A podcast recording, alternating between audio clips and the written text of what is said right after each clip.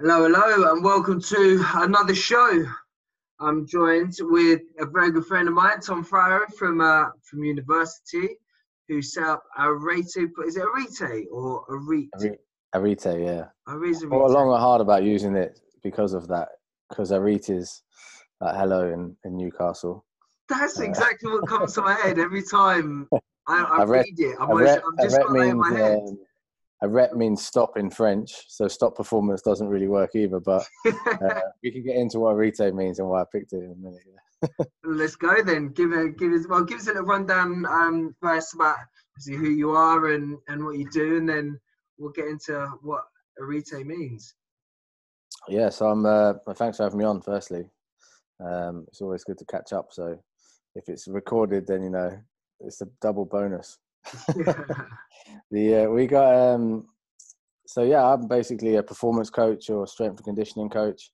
I work with um, a lot of different athletes. Um, currently working with England Sevens at the moment, and then I'm co-director of um, Arete Performance. It's a company that works with uh, professional athletes, uh, amateur athletes, youth athletes, schools, um, amateur teams, uh, just everyday individuals, everyday athletes, as we call them, and then we also do a lot of coach development as well. Um, so I started getting into this back in um, probably seriously started taking it started taking it seriously when I was about 18, and I learned what strength and conditioning was. Um, I dropped out of school early. Um, well, dropped out of sixth form, so I sort of gone to sixth form not knowing what I really wanted to do. And then I dropped out. I ended up getting a job in the city as a quantity surveyor. Uh, I absolutely hated it. Um, and then from then dropping out of that, did it for a year. But then after stopping that, did every other job under the sun, like floor laying, uh, lab- labouring of every single sort you can think of for anyone, uh, security guard, uh, all sorts. And then um, figured out what S&C was and started sort of studying towards that. I had to go to like night school to get a qualification into get back into uni. Uh, got into uni and then just sort of got as much experience as I could. Uh, the first experience, the first full-time intern position was with London Wasps, um, straight out of university, and then was lucky enough to get a paid position there. And then did I was there for three years. Uh, left there and um, sort of started doing my own stuff, contracting a bit of contract work. Um, I started doing like contact skills for uh, rugby, which come from a bit of my wrestling background that I picked up in university. Um, and then did some work with Speedworks, who one of the top sprint groups um, in Europe uh, with uh, Jonas Dodoo, and bit with the English Institute of Sport. And around that time, got involved with England Sevens as an assistant uh, S&C coach.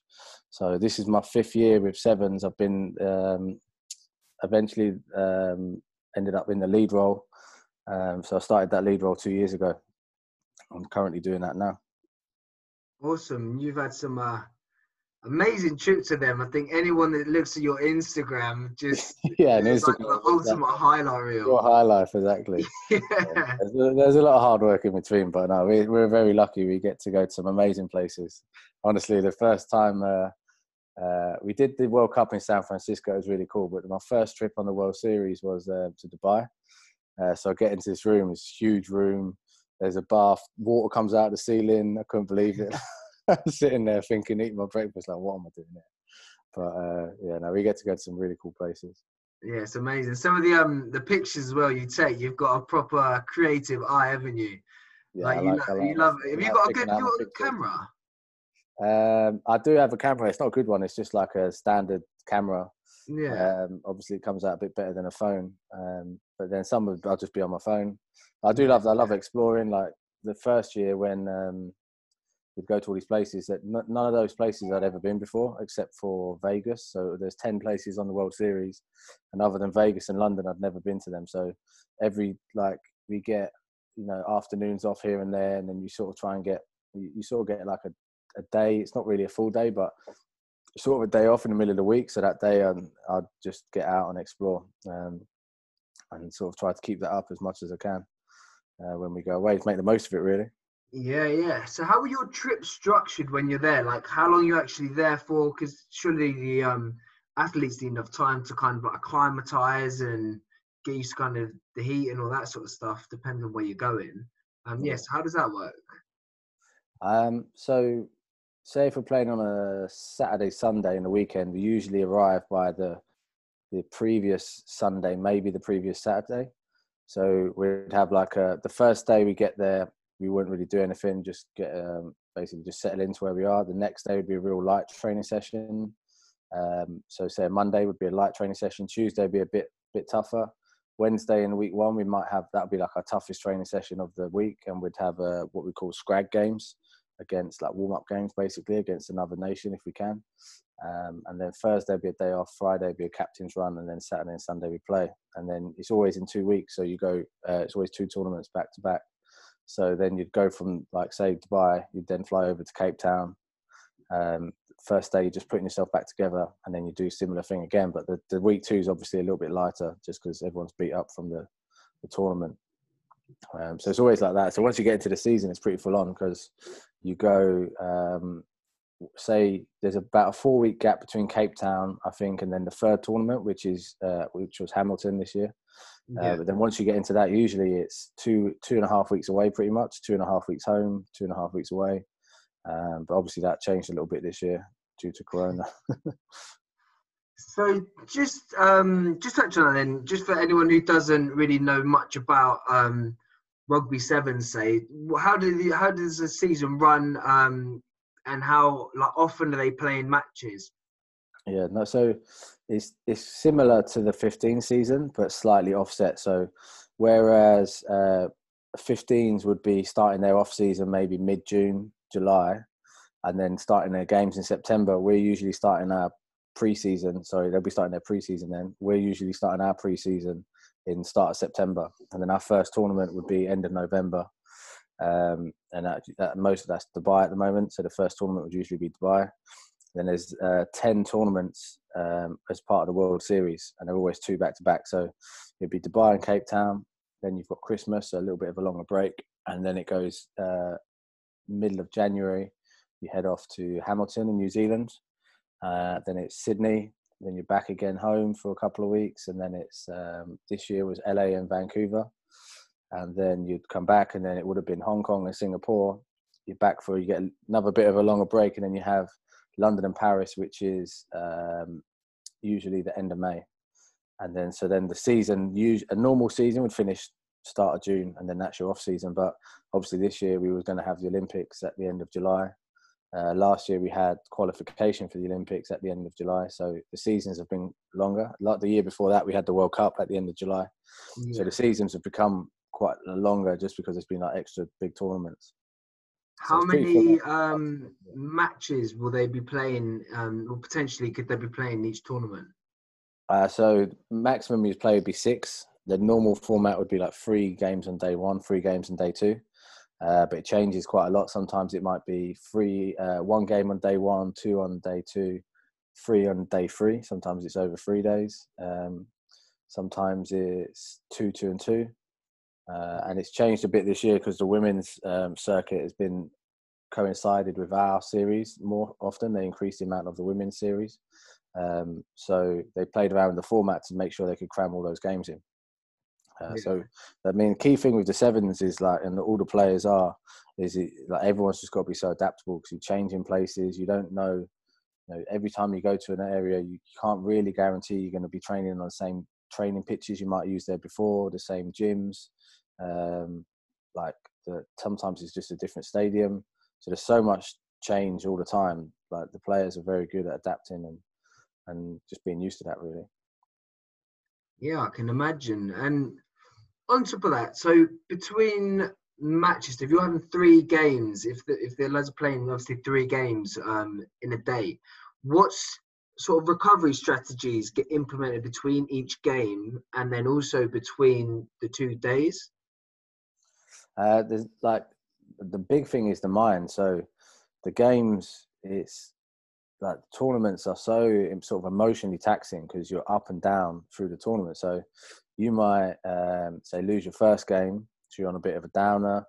Win your second game, and then you need to win your third game in order to go through to the knockout stages. So there's a massive amount of pressure on the knockout stages.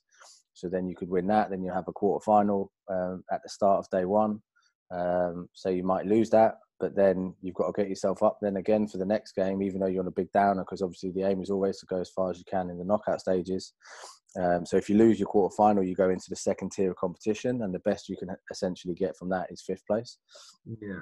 So then you've got a fifth place semi, and then you've got a fifth place final if you get to that. So the whole weekend can just be completely up and down. So as a player, they need to be amazing at just being able to switch the minds on for a game and then switch the minds off, do whatever recovery they need to do. Like sometimes some will have ice baths, but we we leave it up to them. You know what feels good for them.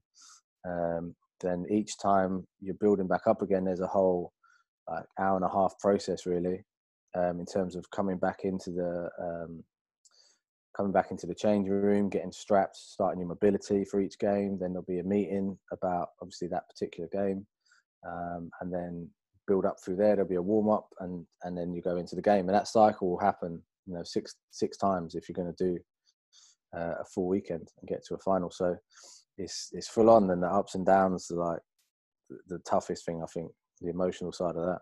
Mm.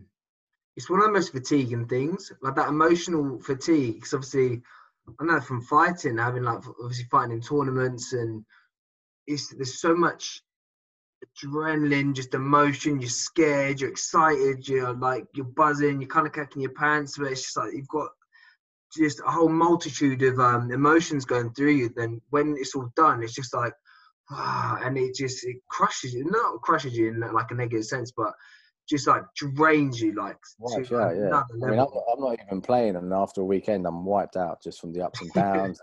They're long days. Like you sort of starting a day at maybe seven o'clock. After day one, you're coming back at um, like I don't know nine o'clock, depending on how the day spread out. It varies, but maybe say you're getting in bed uh, trying to switch off at 10, half 10, but you're wired. And then you're going to wake up early the next day, do the whole thing again. And then yeah. that day finishes when it finishes. And you're either going to sleep, like ready to travel again. So, sort of for that, or it's the end of day two, and then everyone goes out, has a bit of a drink and, and switches off, sort of thing. But it's, um, yeah, man, it's, it's, I feel emotionally. When I come back from the two weeks, I'm like just flat. I need to switch off for a week just to be able to get back to normal. Yeah. So, two things I want to kind of touch on there. But firstly, so do you have a mindset coach? So in the run up and the build up to um, big tournaments, do um, do the Sevens actually bring in like mindset coaches?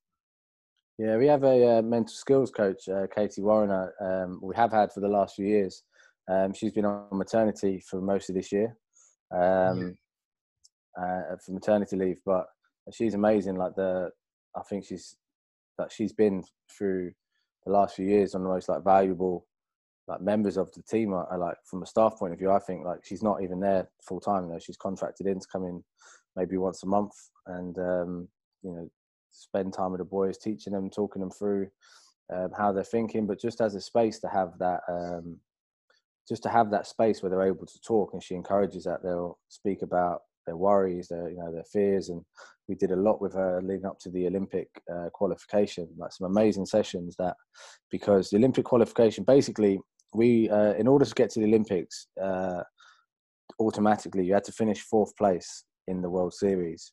So last year was mad because every single tournament mattered. So we were trying to finish fourth, and we ended up finishing fifth, which meant we then had to go to a playoff um, against the other European teams. So there was like France, Spain, Ireland. Um, and the thing is, we saw because we were the highest ranked teams, we're almost going in as favourites, and it would just have been like so embarrassing if we didn't qualify. Is I think yeah. what the feeling was. Um, and at the start, probably people weren't really talking about how scared they were of like not qualifying and how that would feel for all of us. And she just said, like, gave these sessions and facilitated these sessions where uh, everyone would talk about that, and then you talk through the other side, like how bad is it really? Um, you know, like if you don't qualify for the Olympics now, a there's still a chance that you can qualify at the end of this season, but it's not a situation you want to be in it would have been completely gutting if we didn't qualify. And it was an amazing feeling to qualify and um, to experience the process of how that tournament felt because the boys were just there, like they were in the in the they were in the zone for the whole tournament, and it just felt right all the way through. So it's hard to say, oh, we did this right, we did that right, but all those sessions leading into it definitely helped. Yeah, that's um. I think mine some coming like and as you say there being in um, a professional mindset coach must just be game changing because I think when left to your own devices, especially in what I can imagine being quite a masculine a masculine team there. So obviously they're all big burly blokes, like all very skilled or very athletic. You kind of don't want to discuss what you don't want to be showing yourself as vulnerable, I guess. Um, yeah, exactly. So That's having, why I think yeah, having so someone, sorry, Sagan. That's what I say. That's why I think she was so valuable because she would, um, like, like balance it out. I don't think just because she's a woman, but that her approach was very caring. It's not just like yeah. I mean, it's nice to have like almost a woman's input in a in a very male environment, but there are a lot of like there's you know team manager women, physios women, so it's not like there's not women around, but the, her approach is very caring, and in a, a very uncaring world, sometimes sport, um, that was something that I think was very powerful with the team, yeah. and and the boys are pretty caring, like they're quite thoughtful, so it fits with them, like so it fits with the way they are, and encourages that like almost their their natural. Um, that's their natural way of being. Um, but and, and just getting that balance right between that, that like you say, that almost macho world of sports versus the need, like the pressure that everyone's yeah. under, and the fact we do need to care about each other because it's it's tough. Yeah, and I guess like they're saying that teamwork makes the dream work. But secondly, as I said, my second point on that one was where you're talking about after the second day, obviously everyone goes out on the lash to celebrate how as coaches do you do you give like guidelines? you be like, well, you know, try not to get too rat assed, or like, how are you? How do you um, how do you approach al- like boozing with with like the rugby lads? Because obviously, everyone, as we both know from our time at uni, like there's a huge like drinking culture with regards to rugby. So when it comes to that, and then I guess as a coach, you know the kind of effects that can have on things like recovery, sleep, and all those, which are probably going to be obviously vital. Um, how do you approach that as a coach? Or are you just in there popping yeah. lots of champagne with them? yeah, yeah, yeah, mate. We're pretty. Like, they're good. Like they're. You got to trust them. Like they. Sometimes we will have to. You know, you know, just be sensible. Basically, that's the accepted things. And there's definitely been occasions where it's gone too far in the past, and everyone gets to talking to and they rein it in, and like. But there's a lot of pressure on like the players, and it's when you go out on those Sunday nights, wherever you are in the world, and on the end of the week twos, like you see everyone, all the coaches, all the players from the other teams, like everyone is gone through that same journey together. So it, in a way, it's quite close community sevens because you all stay in the same hotel you eat in the same dining rooms all the time you're there. Um, so you know everyone knows people from the other teams and gets along with people from the other teams. So um, you know everyone's sort of out together, and no, no matter where you are, no matter where you end up, like you'll just be seeing people from Sevens and and chatting. So they're like they they spend their whole life. They're real disciplined. They're ridiculously disciplined. So you know, yeah. the the mental. If they people feel they need to do that to sort of switch off and and relax. And I think it's sort of widely accepted that there's no problem with that, and it's overall probably a good thing, providing it stays on the right side of sensible, um, which yeah, it doesn't always. True. That's, I guess because obviously just off camera, it's kind of talking about a lot of the the pressures imposed on on professional athletes, especially when you talk about like the um, rugby players, football players, all of these, they're constantly under scrutiny. And it's like they can't almost go out and let their hair down because when people do that, goes, oh, well, you're a professional footballer, you shouldn't be doing this, or you played shit on the weekend. How can you justify going out and getting on the piss? And it's just like, they're humans too, aren't they?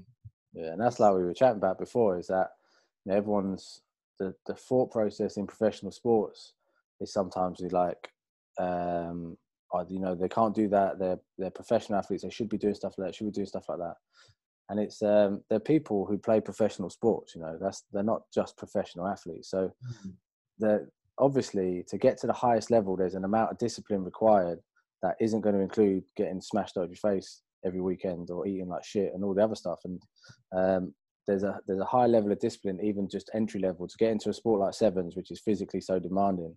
There's a high level of discipline just to even be on the pitch, really. Um, but then obviously, different people will have different ways about them in terms of how they push to that next level and how strict they are with themselves. And and usually that will show in their in in how they are as athletes and their longevity.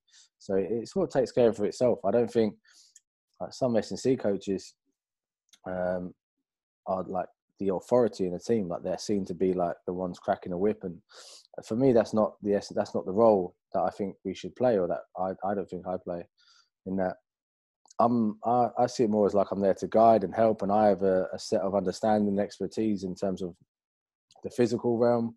Uh, but like what I'm most interested in is mastery and how people achieve mastery.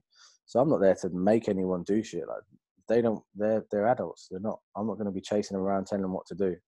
I'm there to help and, and guide. And if they want to, um, if they need to feel they need to get drunk, like sometimes because that makes them switch off, then that's fine. And then if they if they stray off a path that, that I think they believe I believe they they want to be on, then it's just a conversation. It doesn't need to be a you know listen to me because I'm in charge type stuff. I've got no interest in that. I've got no interest in being uh, the authority because I'm anti-authority myself. If people tell me what to do, I, am probably not going to do it.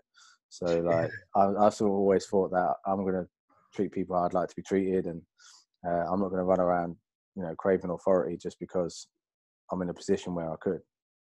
Mm. So, just kind of dying back a bit now. I just want to go into kind of what's your initial um, sort of like screening and consultation with an athlete when they say get picked and um, get picked for the squad? Like, what's your initial kind of screening, like athletic screening process with them, as well as do you have like a sit down conversation and kind of like I don't know, just question them on uh, stuff like what they think their strengths are, weaknesses, things like that?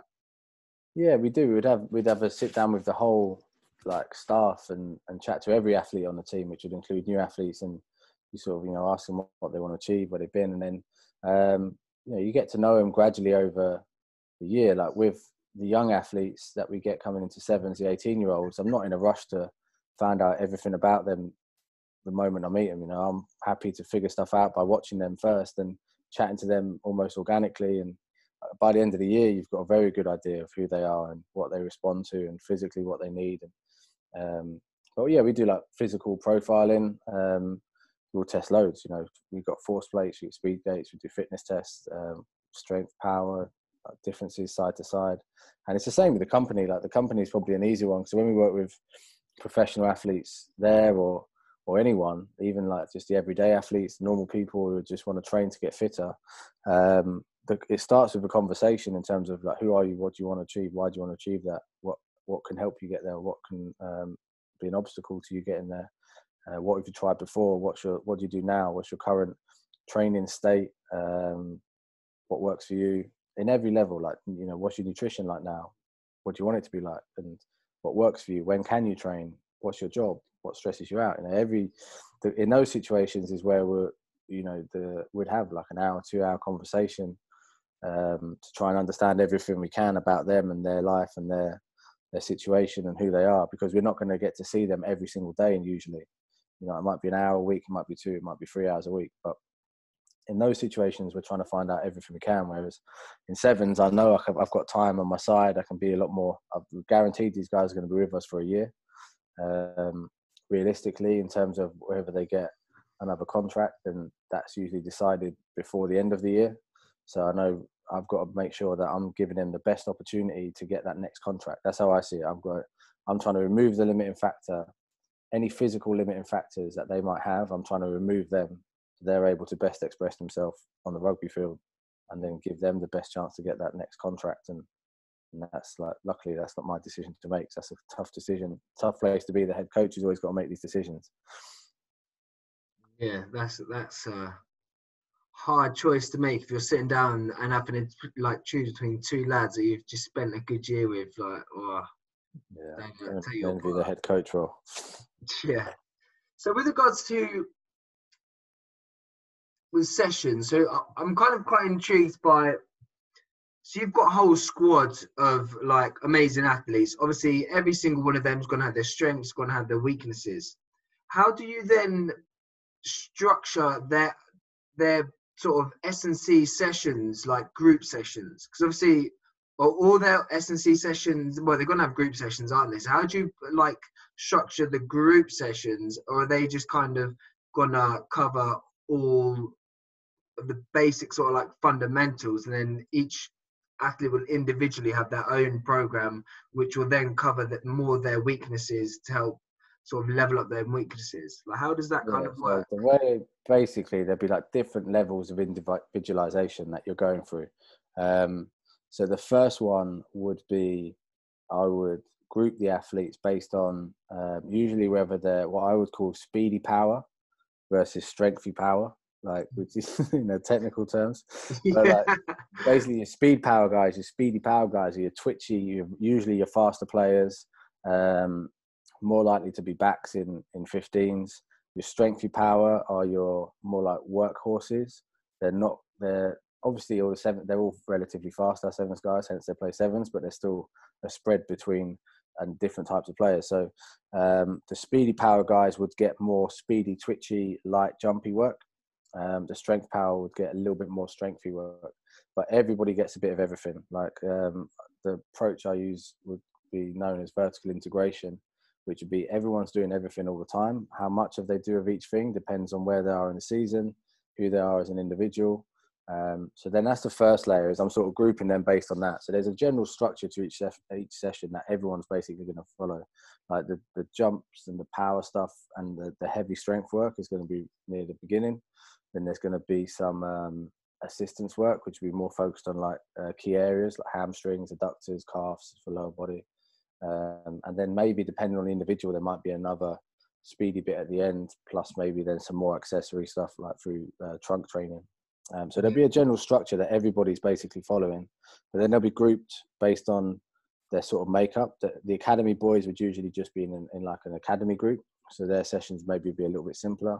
We wouldn't necessarily use more specialized methods, whereas with the senior boys, we might use like uh, slow eccentrics, um, like quick drop isometrics, like all sorts of specialized uh, approaches that are aimed to you know keep facilitating improvement where they add in somewhat of a novel stimulus for those guys.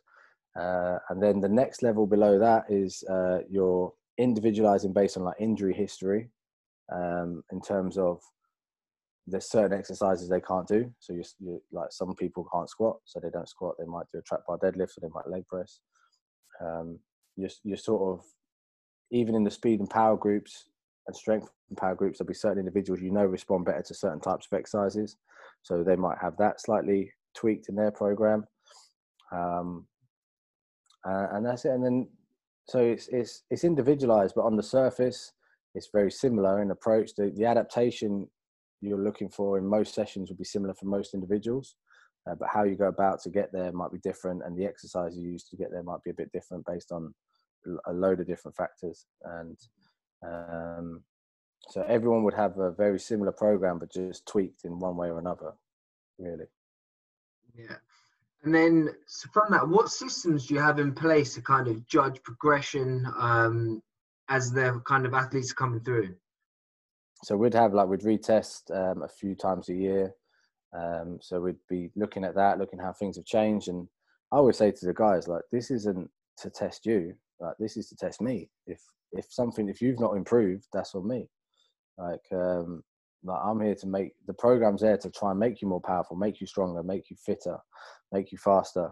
So if it hasn't, and I expected it to get better, then I need to look at what I've done in my program and that I need to change. And sometimes you get high responders, and sometimes you get guys that don't move that much, and sometimes you, guys, you get guys that reduce a little bit, and then you're trying to figure out that problem. And that's what I love about um, strength and conditioning is the problem solving. You know, trying to make it work for the individual, uh, try and keep everyone improving. Um, we, you know, we've got our team builder uh, is an app that we use where we do all our programs from there. So we use that. That's the companies. Like our company have got the contract. So I use it with the Sevens boys. Um, but then you can track all your lifts on there, everything. It tracks everything. It's an amazing app. Um, so th- there's a number of ways you're tracking, but ultimately, I'm always uh, what I'm trying to do is make them better at rugby. I'm not trying to make them strong or jump high or whatever. Like I'm trying to make them better at rugby, and I specialize in the physical part of that. So I'm trying to make sure that what I do on the physical side enhances everything they do in the tactical, technical side. Yeah. Um, so I'm judging is like my main judgments are how are they how are they going as a player? are they performing as they're expect as they're expecting to, as the coach is expecting to? then on a more like uh, detailed physical point of view, it might be how they're moving. Are they running fast at the moment? Are they are they moving to what seems to be optimal based on what I know they can do, based on their their um, their makeup as an athlete? And then I'm worrying about all the numbers. The numbers are way down at the bottom because they're they're actually so far removed from the actual thing itself. So how much you can squat or uh, your maximum force output in a mid-thigh pull, all of that is just to inform how well you move on the field. So everything you do in the gym is to help you move better on the field. And then everything you, and so say like from a physical point of view, my gym is trying to influence my speed and agility and maybe a bit of my contact skills. And then those things are then going into the tactical realm of rugby and seeing if it works in that environment. So that's why I'm always relating everything back to that tactical output really like how are they as a player. Yeah. Yes um yes man interesting. So obviously you're with your um you're with the england boys majority of the week. How do you how do you break your time then between that and arete? So it used to be that i was coaching a lot more of arete so i'd be at uh, we've got a contract with richmond rugby club uh, so up until last year, I would have been going there uh, sort of Tuesday and Thursday nights, and, and for some games. Um, uh, so I'd be coaching long, long days. And by the end of last year, once I took on the lead role with um, Sevens, that became more challenging that season. And then uh, last season, uh, Richmond went down um, to National One. So then they wanted to cut their budget a little bit. So the easiest way for us to cut the budget was for me not to coach. So then I still have like a oversee the program and um, and I'm involved in that, but I'm not coaching down there at the moment. So I'd still go down there because we've got a lot of coaches from the company that be coaching down there. So I'd go down there when I can, when I'm in the country, and catch up with people. And, and it's just a great, it's a great environment to be around. So Tuesday nights I'd be down there. Thursday nights I might be down there a bit. Um, around that, it's working on the business, like um, a lot of just conversations with people about um, know, different programs, different bits we're doing. We do lyceum and coach development events. Uh, we do, you know, youth athletic development classes. So there's a lot of conversations with our coaches in terms of helping them out, helping them develop the stuff that they're doing with us. So if they've got athletes that they're programming for, it's talking to them about those those programs. Um, but it's long days. So usually, if I so like I was saying before, like I'm driving down to London at half four in the morning I'm usually going to bed or stopping working in London on a Monday at about 10 o'clock, wake up at six the next day, and I'll, I'll sort of work till nine o'clock again on the Tuesday. Then I'll drive back to, to Leamington. So that, that, I try and cram as much time as I can work in when I'm down there. Um, and just, I'm pretty, I, I don't like to think, I don't like being busy, but I'll sort of end up being busy all the time. I don't know why. Yeah, it's a funny thing you're saying about how you're going to go back to that after, obviously. Yeah, I don't know how, man. I think everyone's feeling the same. We're going to need another lockdown just to get over like the first it's week. Be like this would be like a good like eight week holiday for you. This would be unbelievable, but it's ridiculous. Those that first few sessions, mate. That first drive. Just not sleep. I don't sleep normal life. I don't sleep that much. That's why it's so nice when I go away. Um, with the sevens guys is I get so much sleep because um, all I'm doing is I'm just there and that's it. And you know, I go to bed early, I wake up early, but you know, I do a bit of training. I feel so healthy when I'm away, and then when I'm at home, I'm not sleeping. I don't get time to train as much and drive myself into a bit of a hole. it's one thing I find like I'm I'm kind of similar. So I'm up at five to get to work for six, and can be at work like all day with clients.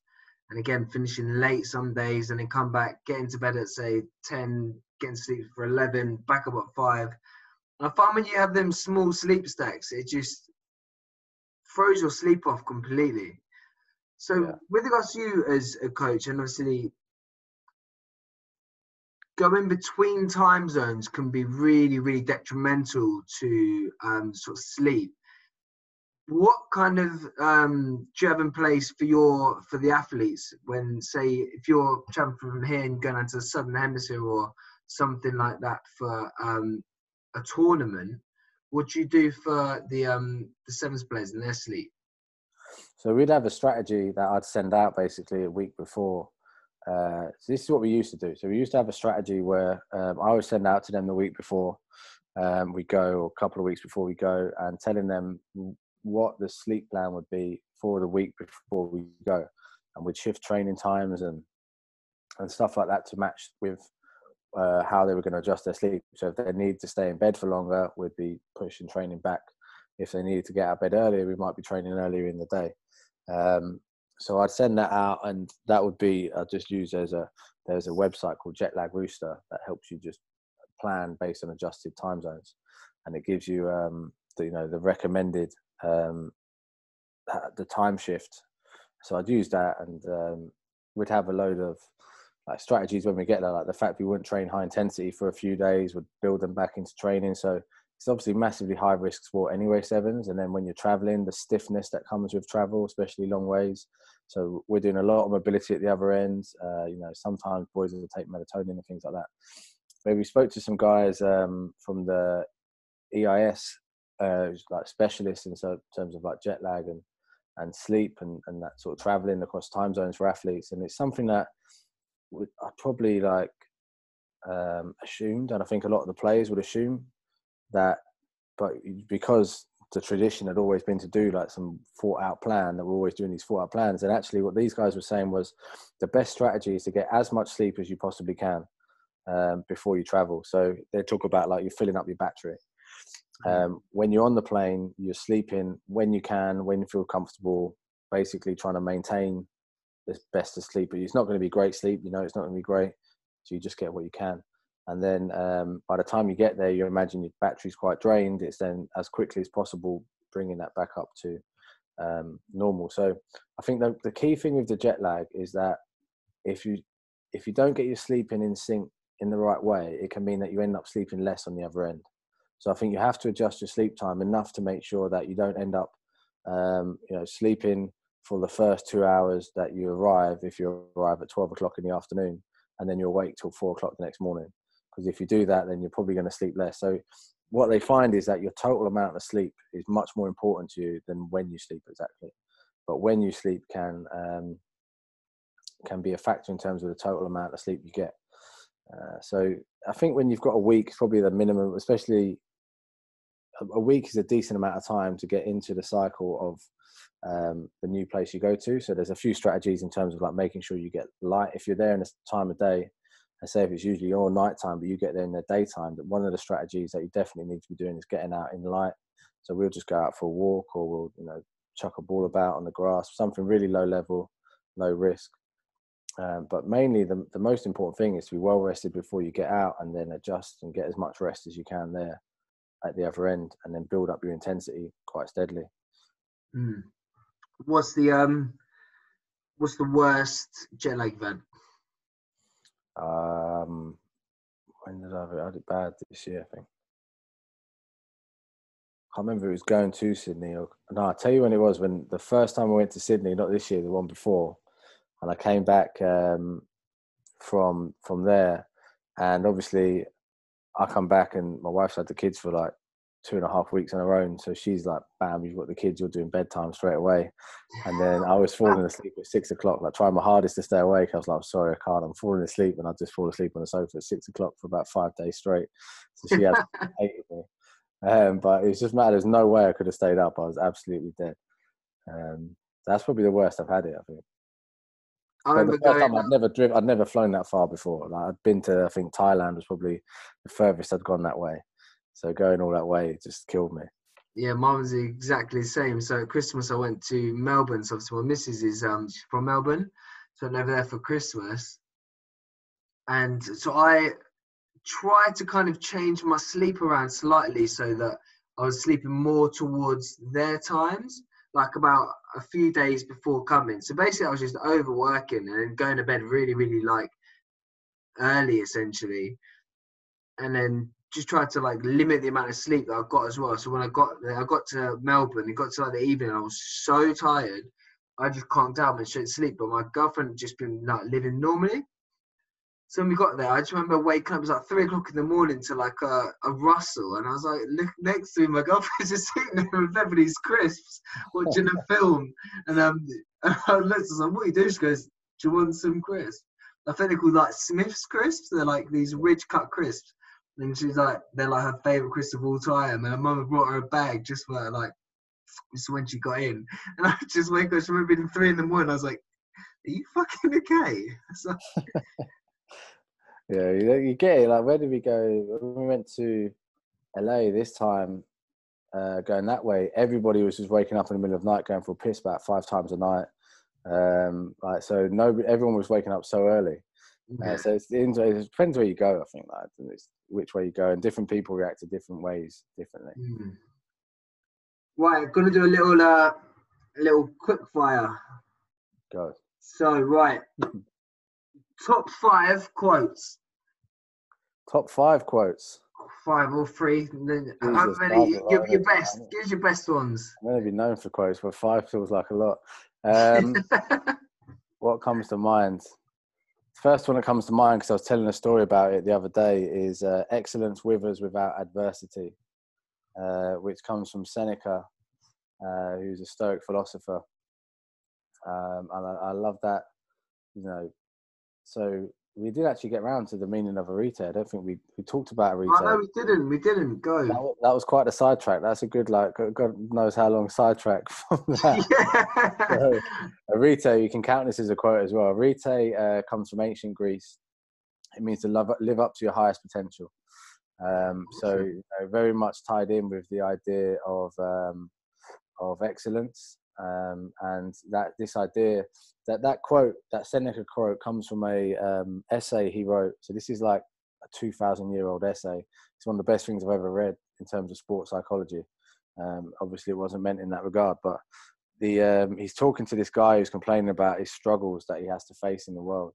And then he's making a point like well, what would you be if you never struggled? Imagine you never ever got challenged in your whole life. You'd, you'd never grow so you know, and that's uh, and he's talking about in the sense of God, and he's saying God challenges those he wants to see grow the most. You know, so it's a nice it's a nice article, and it's. Um, I had this exact same conversation today with one of my clients. Yeah, I'm having that t- today, and that's what I said to her. It's like the Oscar Wilde quote is, um, "the the comfort zone's an amazing place, but nothing grows there." Yeah. And it's the same time, the only time that you actually level up and you grow is when you put yourself outside your comfort zone and you start putting yourself in those fearful, um, fearful times in those fearful situations. That's what makes you grow and that's what makes you level up. Yeah. Right. So then yeah, I'll tell you what, we'll, we'll talk about the Arete philosophy a little bit because that leads nicely into that. So the Arete, the philosophy, the overall aim that we we realize that it's consistent between anyone, anyone we work with, elite athlete, um, person who's never trained a day in their life is um, and and what our aim is and our aim is what we think of as cultivating heroes. So um, heroes are those who can face chaos and come back with something valuable.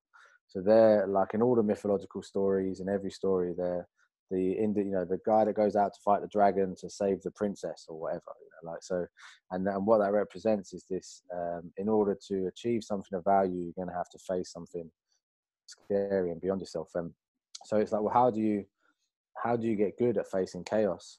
It's where you need to face chaos frequently. But too much chaos too soon will destroy you, and that's why in the stories it's represented by a dragon or something like that because it can kill you if you if you don't face it in the appropriate manner. Um, and then the Taoists taught that um, you know the yin yang. So you've probably seen our yin yang logo that we use with the curve going through the middle. And the reason for that is the Taoists used to think, uh, teach that the yin yang, um, the white was order, the white side was order, and the black side was chaos. And they taught that you should live with your uh, one foot in either, because too much order is boring and too much chaos will destroy you. So, you know, and this is a lot of stuff I picked up from uh, Jordan Peterson. I don't know if you uh, yeah. heard of him. So, I, I spent a year, probably like five, six years ago now, just binge watching his lectures about mythology, psychology, uh, neuroscience, and, and I, I binge watched probably about 80 hours of his lectures in a year, read his book, and then at the same time, I was in all these different environments, uh, you know, working with elite kayakers, elite rugby players, elite sprinters, but I was also doing personal training with normal people and variety of different backgrounds. And I was asking, you know, what is the thing that exists above the level of the sport, above the level of whatever it is? What's consistent across all people? And then it was that this hero, this hero story. So um, that's that's got to be a couple of quotes in there. I don't know how many we're up to. yeah, two, two two more come to mind. One was um, um, so it's a Zen it's a Zen quote. It's a Zen part of a Zen story, and uh, I think it's like uh, a Zen master says that um, before I started to learn Zen, mountains were mountains and waters were waters. And then when I started to learn Zen a little bit, um, everything became fuzzy and mountains were no longer mountains and water was no longer water. And then when I fully understood Zen and I became enlightened, mountains were mountains and water was water. Um, so it's a it's a journey I like to remember and think about in that um, the the aim in everything is simplicity. Um, and when you start something, how you go about that thing will be simple because your understanding is very small. So there's not much you can do. So you have a simple approach. Um, and then as you learn, it gets you know more and more and more complex as you try and figure out, you know, make it more complicated than it needs to be. And at some point, that's going to peak out, and you'll start working back towards simplicity. So you know, you but you can't jump from the beginner simplicity to the master simplicity. You have to travel that journey through, through, through chaos per se, through complexity in order to get to that simplicity. But the aim is simplicity. Um, that then, that's like a mind blowing. that that's awesome. Genuinely, that puts like my whole PT career in into perspective. You know, when you start going through, you're yeah. learning about all these different like methods of training and exactly, yeah. put them into place. You're like, well, why isn't this working? Oh, yeah. Or like nutrition, all these sorts of stuff. Oh, maybe it is the carbs. Da-da. Yeah. And then you just get to a point at the end where you almost just go full circle, and you're like, yeah, it's really just needs to be simple. Simple. Yeah. Exactly. And that's when I when I first heard that quote. That's what I connected it with. Um, I'll do one more. I'll do one more. Let me try and think of one that I've got a few in mind. I think it was the best one.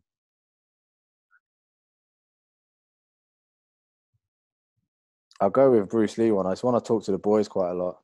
Um, and Bruce Lee, you probably know this one, is, will say, be like water because water can crash and water can flow. So, in the context of contact skills, which I teach the boys a lot just through the wrestling type stuff, is, you know, um, that's a universal strategy is between you know crash go aggressive go through what you can because you're bigger you're stronger you're more powerful or flow and use skill or guile or um, you know be you're smart to work around it. So in boxing obvious there's guys that you'll just be able to punch through and there's guys you're going to have to box. And then you know but the ultimate fighter the ultimate master will be able to do both depending on the um, depending on who's in front of them and, and the situation that's in front of them. So we talk a lot about that. It obviously applies to everything in life. There's times where you're on top and you've just got to keep going and barrel through. And there's other times where you've got to sit back and figure like figure out your special route through to figure it all out, which are probably in one of them times now. I guess that does, yeah, very much so actually. And then I guess that almost does come down to that is just pure intelligence, isn't it? when you when you when you have that ability to be able to understand that and implement that kind of strategy of attack um i guess yeah that's just like outright intelligence i think it is but i think it's interesting like in sport and like i say what i'm really interested in is mastery like looking at masters and like what is it that they do that nobody else does and um, i've got this pyramid um, what i call the four eyes of learning and so there's basically four levels to learning. The first eye is intensity.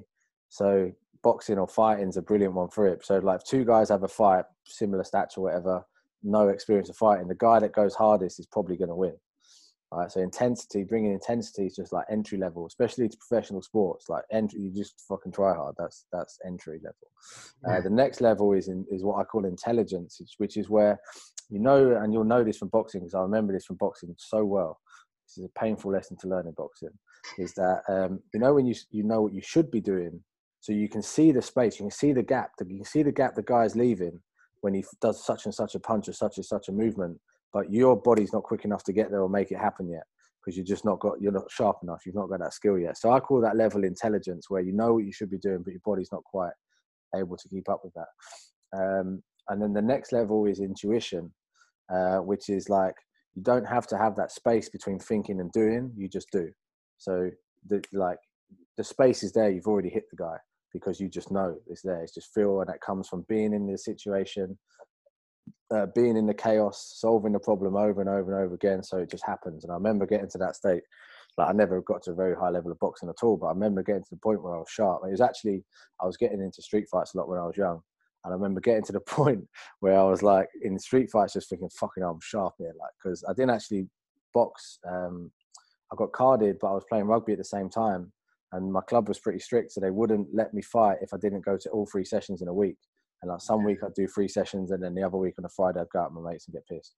And like so, they um so I never got to like I had a few like gym shows and stuff, but never proper got uh, uh, like any fights. So I'm gutted now because I was in such good shape at the time, but I never did that thing extra. But I was getting into street fights. I remember feeling so sharp, and I was like, like Jesus, like this is this is that thing. So when I read this was from a Bruce Lee book, um, these stages, but he doesn't call him this um, I was like, ah, oh, that's that thing. That's when you're there and you're sharp and you know and you're feeling it just happens. So the last stage is um, what I call the all-seeing eye.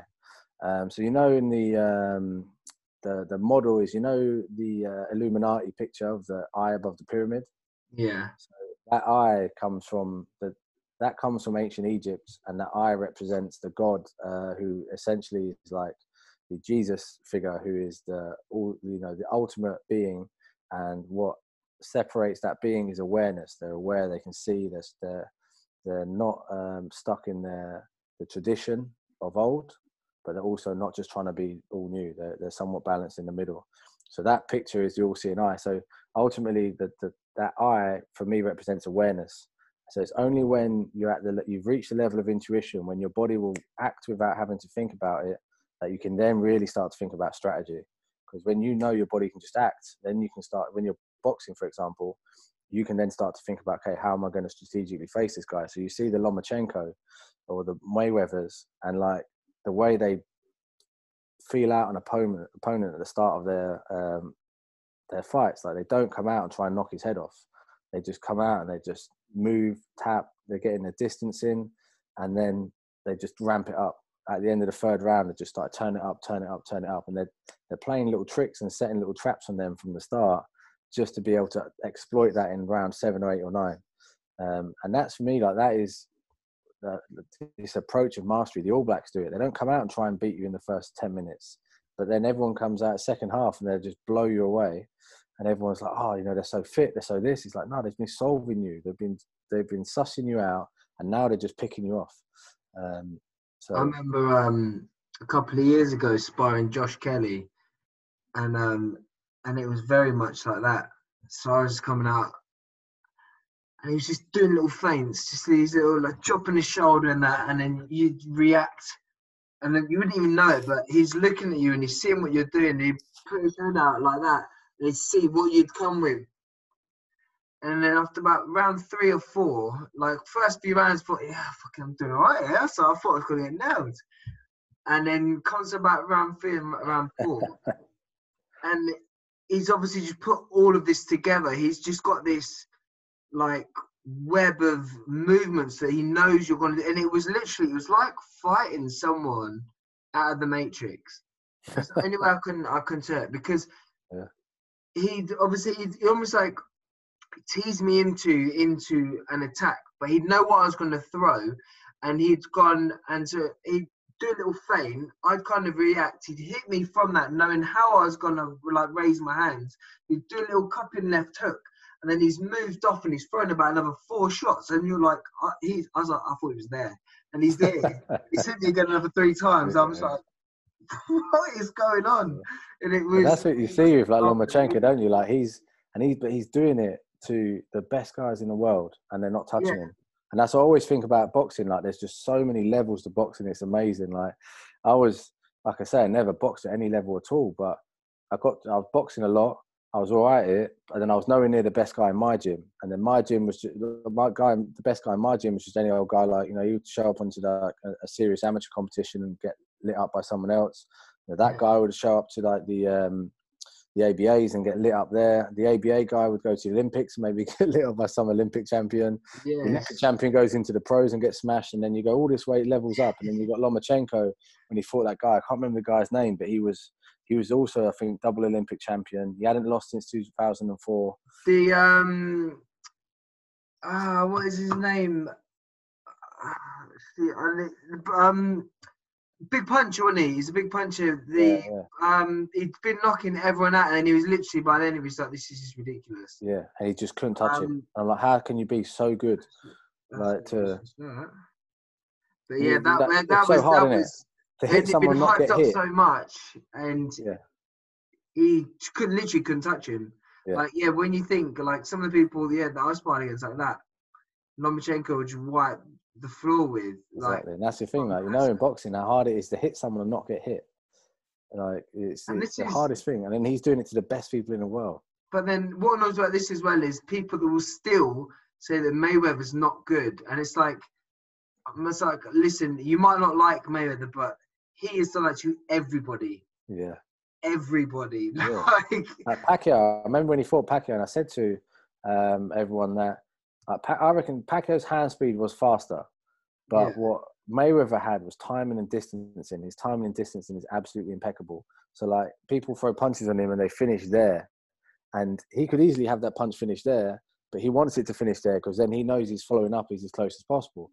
Um, and I was like, he's going to get him on time and the distancing. And again, a lesson I sort of learned the hard way, not having to face anyone near on the, the skill level of, a mayor of a Pacquiao. But there was this guy, there was an Irish uh, gypsy guy in our gym when I was young, and he was big. He used to remind me of uh, Rocky Marciano. Like he was like, you know, like dark hair, like just massive. And um, so he probably weighed about maybe 86, 87. And at the time I was like 73, 74. So I was much faster than him. But he'd been boxing his whole life. And um, I'd throw like a fast jab out and he'd just move like so slow. And I'd see him, he'd move so slow and he'd be coming back and I'd see the punch coming the whole way smack me every time. It'd be so it hurt so much, and I'd be like, but obviously at the time I didn't realize that my timing and distancing was all over the shop, and I'd be throwing my jab but be off balance, and he'd timing and distancing be spot on in order just to catch me. So, you know, timing and distancing is much more important than speed because if you're in the right place in the right time, you don't need the same speed as. I'd say that is also applicable. That that is true in probably nine out of ten sports. Oh, no, I, well. I think that's true in every every, Every yeah. Yeah, Every very much so. sport. 'Cause your timing, it'd be like a rugby, like just like a rugby. If Yeah. your timing is a little bit off, you're missing that tackle, or you're not like catching that pass. You're not Yeah.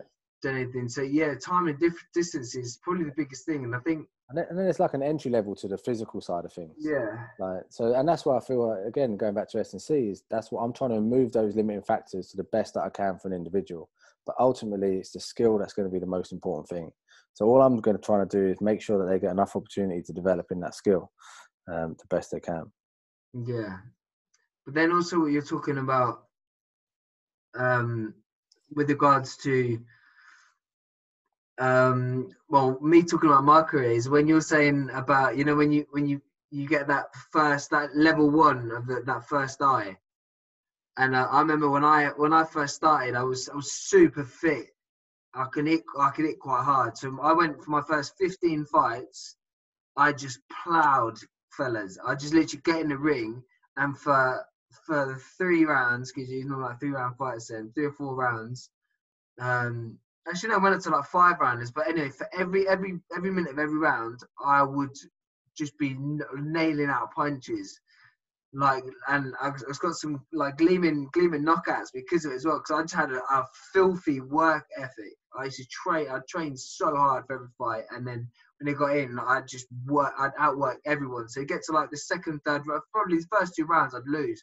I just I'd be taking a lot of punches because they had a lot of energy. But then I knew come that third round, they would be gassed, and I was like, and then it's my territory, and then Yeah. I remember I just wiped the floor with like everyone, and then I got up to, I fought for the British title. I fought this guy that had over hundred fights, and obviously this is my 16th fight, and he'd had over hundred fights, represented um, GB and all that. And that was it. It was a really close fight. Don't get me wrong, because again, I still managed, like, so much outwork him, and if I'd had more rounds, who knows where I reckon I would, I would have taken it. But at the same time, he just outboxed me. And it's just those little things like just that little step off and always come with the cut. He's always finished an exchange. Those little things, he's always finished an exchange, always managed to slip his head out of the way of that that that one punch that I needed, just managed to just miss it, just miss it. It was those little things, those little defensive skills that you can't put a price on experience. Experience is is just phenomenal for, for those aspects. Yeah, that's why I just love. I love the subtleties of sport, mm. and mm. yeah, like wrestling. I picked up that a lot. Like the, the, the coach sometimes would show something, and I'd just be like, "That's, that's so beautiful. It's beautifully subtle. It's like ballet, it's like this brutally physical sport, but it'd be so subtle, and it'd be so like amazing how you could just think you're in this position of strength, and like that you're not. And um, I love those wrestling is is so true for that. I, I find wrestling such a graceful sport yeah, it is. It's, it's ridiculous. You watch like the Russian. If you go on YouTube and watch the Russian um, uh, highlights from like the Russian nationals, because they often like people sometimes say uh, less so the case now. I don't know if they're as dominant. They are still very dominant, but maybe not as they have been as much in the past. Because America are pretty are flying pretty like like hot right now. The um, they they would say they were like that. That was the best. That was the best tournament in the world, more so than the World Championships. And you watch the highlights, and it's they're flipping over each other. So in order just to score one point, there's like seven or eight attack counter attack sort of sequences, um, and then that just shows the levels of the game of that. Like in in when entry level wrestling, you try one thing, you either fail or you or you don't, and then the other guy scores a point or you score a point. Yeah. As you go up the levels, there's more and more counter attacks to each point, and you're just trying to catch that person, uh, that that little bit of misdirection just to catch him. Um, yeah, the wrestling is another example of it. Yeah, wrestling's an awesome sport. Well, um, your quickfire hasn't turned out too quickfire. Pardon? your your quickfire hasn't turned out too quickfire. No, no, thinking that as well. You've had about twelve quotes. Yeah. um, like what about books then? We'll get into that. So I know you're, you're an avid reader, aren't you? So I love my books. Yeah. Um, top five books. Top five. I've probably got a good top five now. I put some aside the other day to be like, these are the books I'm going to read again. Um, so my number one favorite book at the moment is um, a book called Free Play by a guy called Stephen Nachmanovitch. And again, like going back to that idea of mastery and what really excites me, this guy's talking about uh, improvisation. He's actually a violinist. Um, but the book made so much sense to me in terms of sport and mastery and everything that I think is is what mastery is and how you get there. Um, and it just gets the balance right. It really understands that book understands the balance between uh, play and exploration and discipline and how the two things work in tandem in order to elicit mastery. And too much of one or the other basically too much discipline would uh, stifle the explorative spirit needed to be a true master. So a true master is always going to be their own like being. They're not going to be a carbon copy of someone else. And that's why they're a master because people can't predict their movement. They've not seen it before. It's, it's fresh. Uh, but the discipline at the absolute foundation levels of skill in order to be able to to get to that level is is almost like what gets them to that point as well. So, you know, I'm watching the Last Dance at the moment. Like I think basically everyone is about Michael Jordan and the, the Bulls, and it's just amazing. Like seeing these, like his discipline. Yeah, I've heard a lot. Of, like a couple of my friends have uh, recommended this. I'll probably watch that tomorrow. Yeah, it's amazing. Like the, but his discipline and his his work ethic and all the entry level stuff that people talk about, like it is better than anyone else's. But what made him special was all the other stuff on top of that. That's what made him really special because he could just do shit that no one else could do. And the only reason he could do that is because he tried to do it. You know, he could move in a way that people couldn't move because he tried to. So if you, it's all well and good having a work ethic and the and the discipline, but if you don't have that that play, that explorative spirit, you're not really going to reach mastery. So I talk a lot in um, promoting that play side of things, the exploration side of things, because I don't think there's enough of it in sport. But that's not to say that the, the entry level discipline and, and, work ethic doesn't need to be there as well. Um, so that's one. Um, another one. This is the first book I ever read um, that really inspired me to everything I do now. Pretty much, it's uh, it's it's a biography about Bruce Lee, and it's called uh, Fighting Spirit and it's about there's a cool thing. It's by a guy called um, Bruce Thomas, who's uh, I think he was a guitarist for Eric Clapton in Eric Clapton's band, I think, or someone else like that. But he was a guitarist, so he was sort of like a master of sorts of guitar. Then he's talking about Bruce Lee's philosophy, and and Bruce Lee is this master of fighting. Um, and that book got me into training. It got me. I got. I started writing my own training programs and following Bruce Lee programs off the back of that. It got me into philosophy. It talked about um, Bruce Lee being influenced by a philosopher called uh, Jiddu Krishnamurti. Um, so I went out and bought his book, and then that got me into philosophy. And then like the book um, essentially is about mastery. So put me onto this idea of Arete. So like everything my life now is in my interests, and it's almost come from that book. And I went back and read it a couple of years ago, and um, so I hadn't read it then since I was about thirteen or fourteen. And I was like, wow, this book is the the best book ever. Like, you know, of all that learning, all that reading about every, all these different environments and, and all this different stuff. And then I'm reading that book and it's like so true. Everything, everything that book's so true. So that'll definitely be in there. Um, Anti-Fragile by Nassim Taleb is another one that's had a big influence on me. Um, the concept of anti-fragile is basically that fragile things break in chaos. So, like, say, China China cup if you uh, if you disrupt it a little bit, it's probably going to smash. Um, and then we often think that the opposite to fragile is robust, but something that's robust would be something that doesn't change in chaotic situation. Uh, so if you disrupt like an iron block, that would be something that's robust. It doesn't change. Uh, but anti-fragile would be the opposite to fragile because anti-fragile actually gets better in a chaotic situation.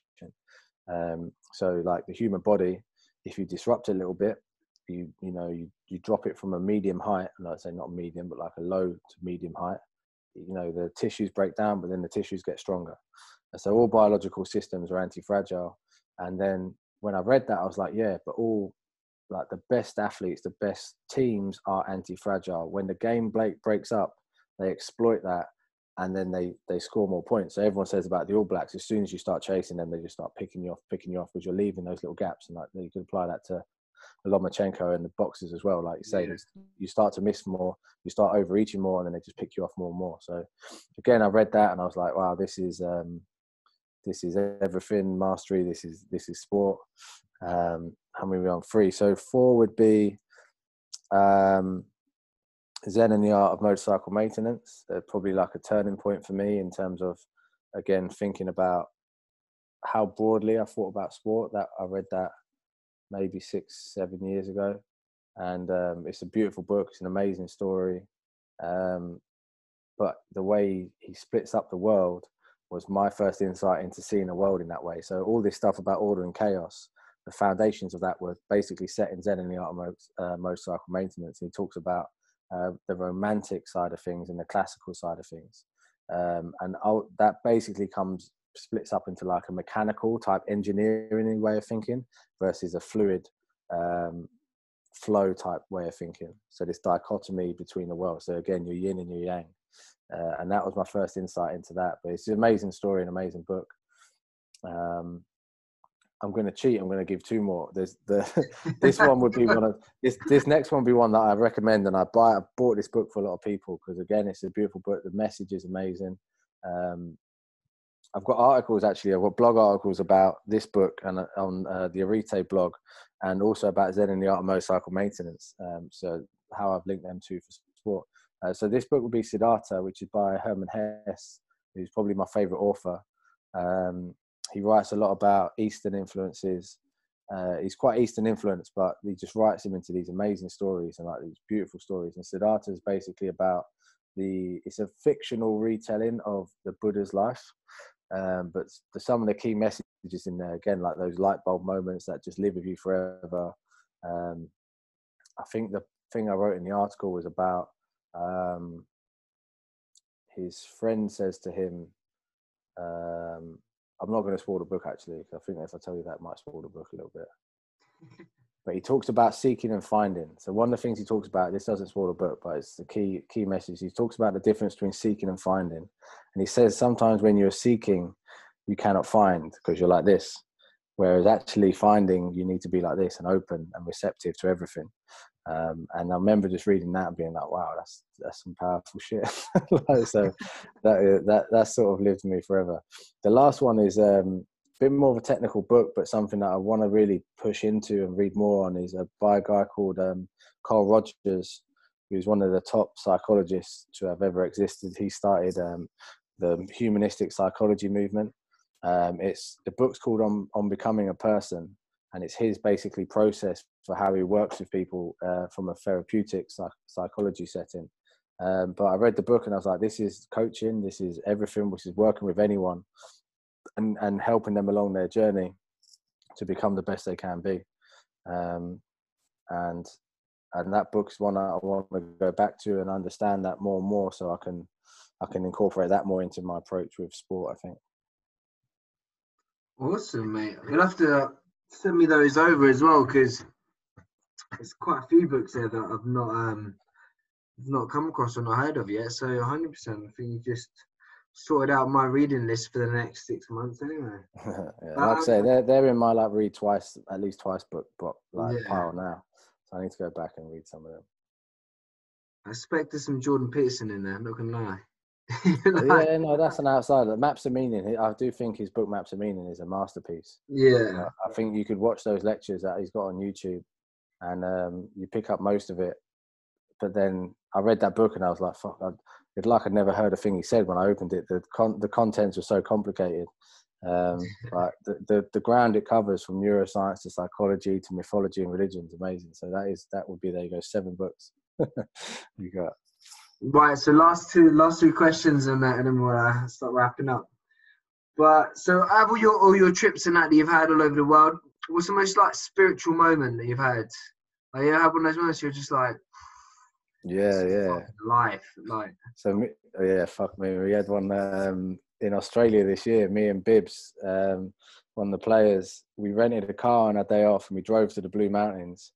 Um, and everyone like it was just after the fire, so everyone was like, "Oh, it all burnt down." And we got there, and it's like just this huge expanse of trees. Like you couldn't burn them down if you tried. There's so many of them, and we had the we had this amazing day, like this bromance day, where it's just me and him, like in these romantic settings in the mountains, and we were walking. And then at the end of the day, we were looking for somewhere to go swimming all day, and we couldn't find anywhere.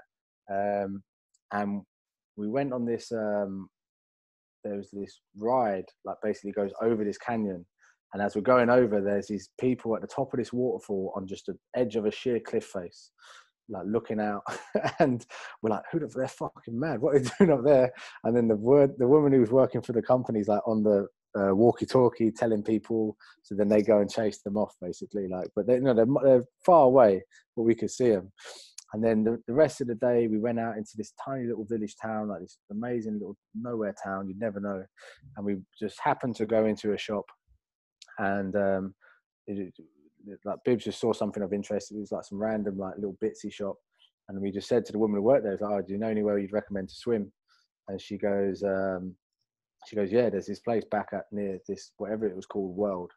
And you just go off just before there. So we went off there, but by the time we got there, it was quite late. It was like six, seven o'clock. Sun was going down, and then we followed this path, and we ended up near this sort of stream, and we sort of followed the stream, and then we ended up at that place where those people were on the edge of this waterfall on the edge of this cliff in this lake, just looking over the rainforest.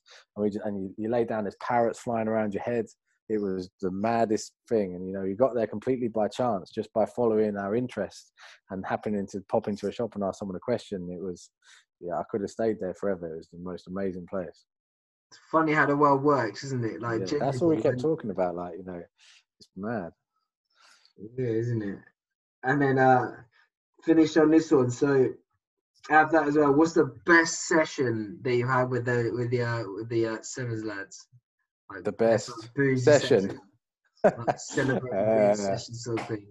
Like where in the world was it? Where's big? Uh, Canada's usually like the the big one. People love Canada because there's they put on a, an after party at this place called the Roxy. Like all the teams go there. Um, Canada is a really really good, well organized tournament, so everyone um, everyone always has a good time there.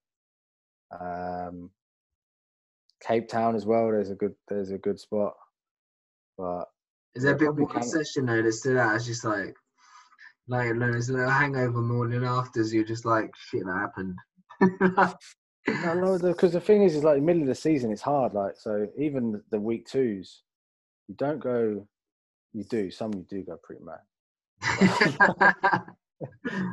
like I mean, Paris, like Paris is the last one of the year. So I remember Paris last year. I was like, right, you want to find a party, but then it never really materializes because it's like by the time you finish, it's a Sunday night and nothing's going on. So you always like when you get there, you, you want to go and have a um, a big night out. It never really materializes into what you hope it will be, but it's uh, they're good fun. It's just good fun. Like the boys are good fun. They're a great group, and um, I do like genuinely enjoy the company of everyone when we're away. Like we're lucky to have that sort of team.